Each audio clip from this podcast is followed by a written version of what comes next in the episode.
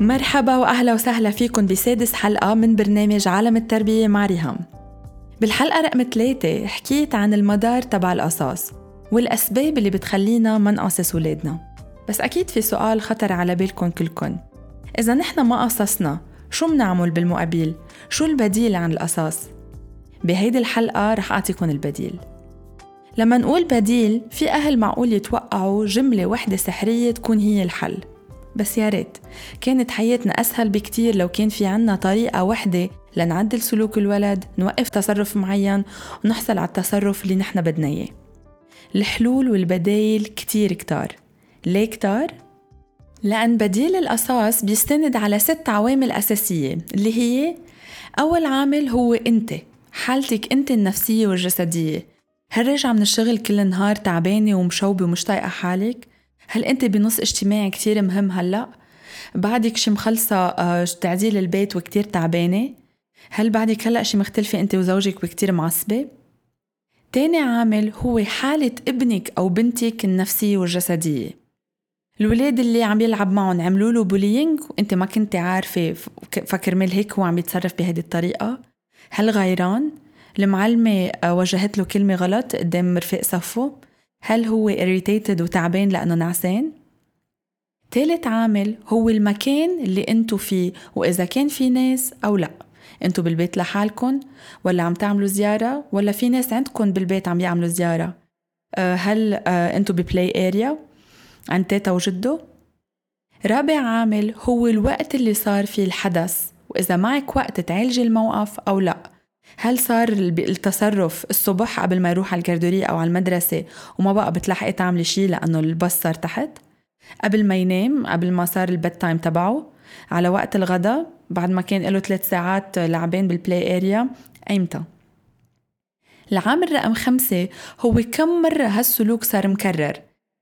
هل هيدي أول مرة ولا صرتي حكي بالموضوع أكثر من عشر مرات؟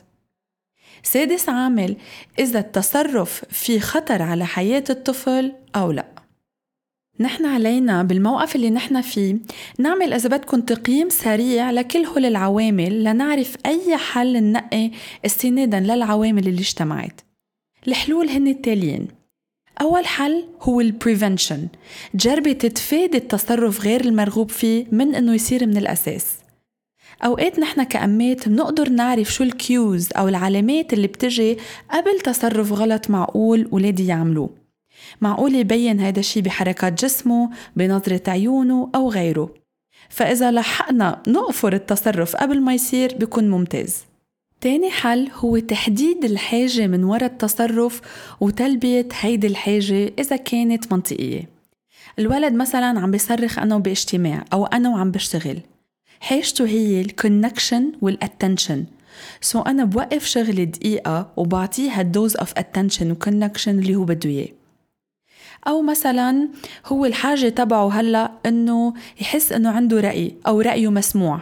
فبتركه هو يقرر شو بدي أنا أطبخ اليوم. واستنادا على العوامل اللي ذكرتها قبل شوي أيمتى نحن منطبق هذا الحل؟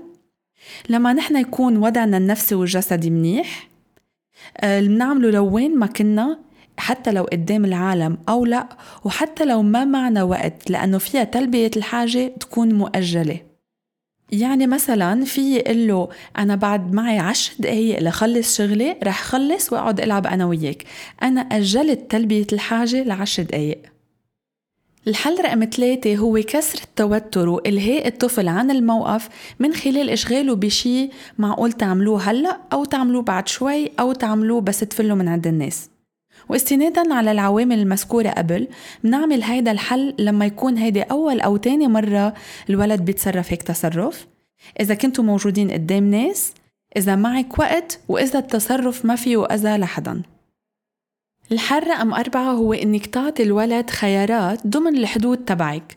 لنقول بنتك ما بدها تقوم تلبس لتظهروا هلأ. فيك تقولي لها ماما بدك تقومي تلبسي بعد 2 or 4 minutes. هي يمكن تقلك 5 or 7 ومش مشكلة كل ما هال 5 أو 7 minutes هن ضمن الحدود تبعك. كمان بنعمل هيدا الحل إذا كنتوا موجودين قدام ناس أو لحالكن.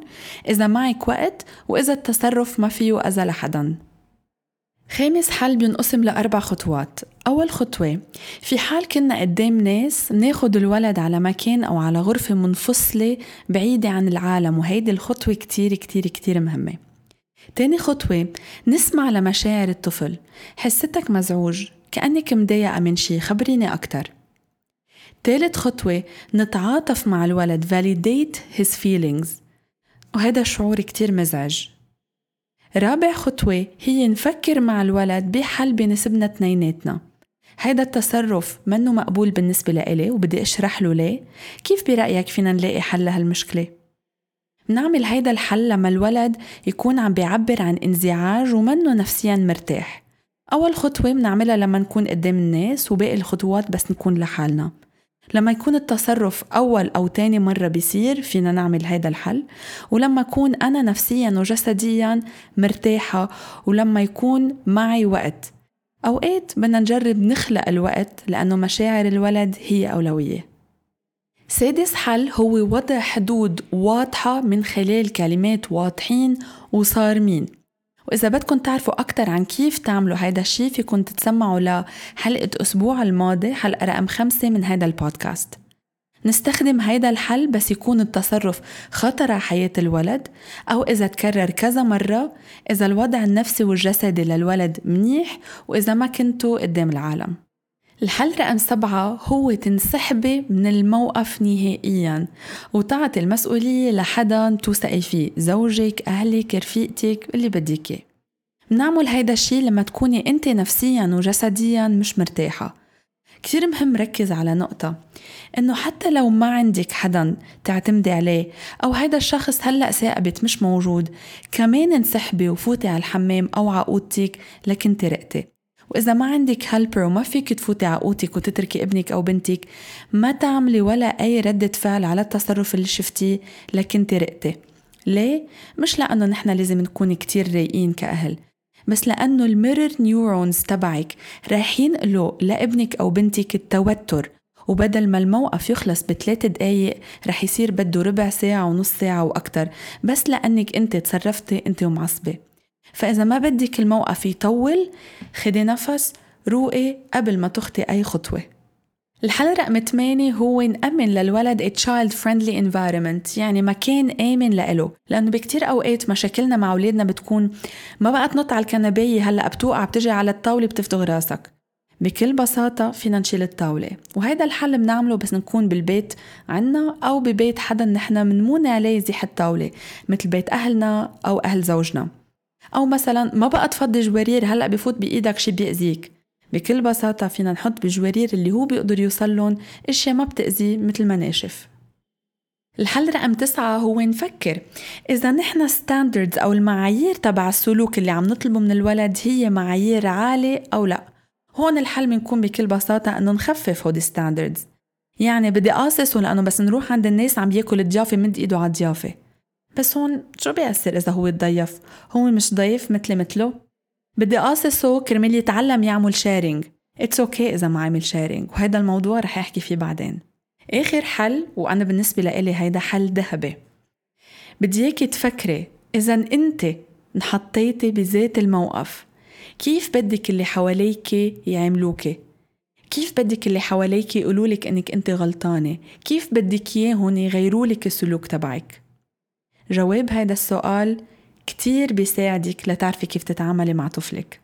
شو ما كان الحل اللي نقيتيه حرصي إنه ابنك أو بنتك يكونوا حاسين إنه هن محبوبين وحرصي إنك ما تعملي ولا أي حاجز تواصل انت وعم تحكي معهم.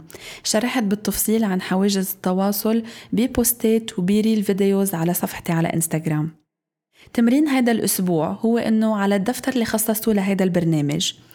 تكتبوا شو أكتر مواقف أو مشاكل عم بتواجهوها مع أولادكم بالفترة اللي قطعت؟ وبدي اياكم تحطوا خطة استباقية لشو لازم تعملوا بس يجي الموقف مرة تانية استنادا على العشر حلول اللي ذكرتها بهالحلقة. هيدي كانت حلقتنا لليوم. إذا كنتوا عم تسمعوا هذا البرنامج من Apple Podcast ما تنسوا تعملوا rating و review للبرنامج لنضل قادرين نكمل سوا بهذا البودكاست. بدي أشكر كتير متابعتكم الأسبوعية لهيدا البرنامج لأنه هالمتابعة خلت هالبرنامج يكون أكتر parenting بودكاست مسموع بكتير بلدان عربية وأفريقية وخلته يكون أكتر بودكاست مسموع بلبنان بين كل البودكاست اللي بتنعمل سواء عن التربية أو غيره. أنا بشوفكن الأسبوع اللي جاي.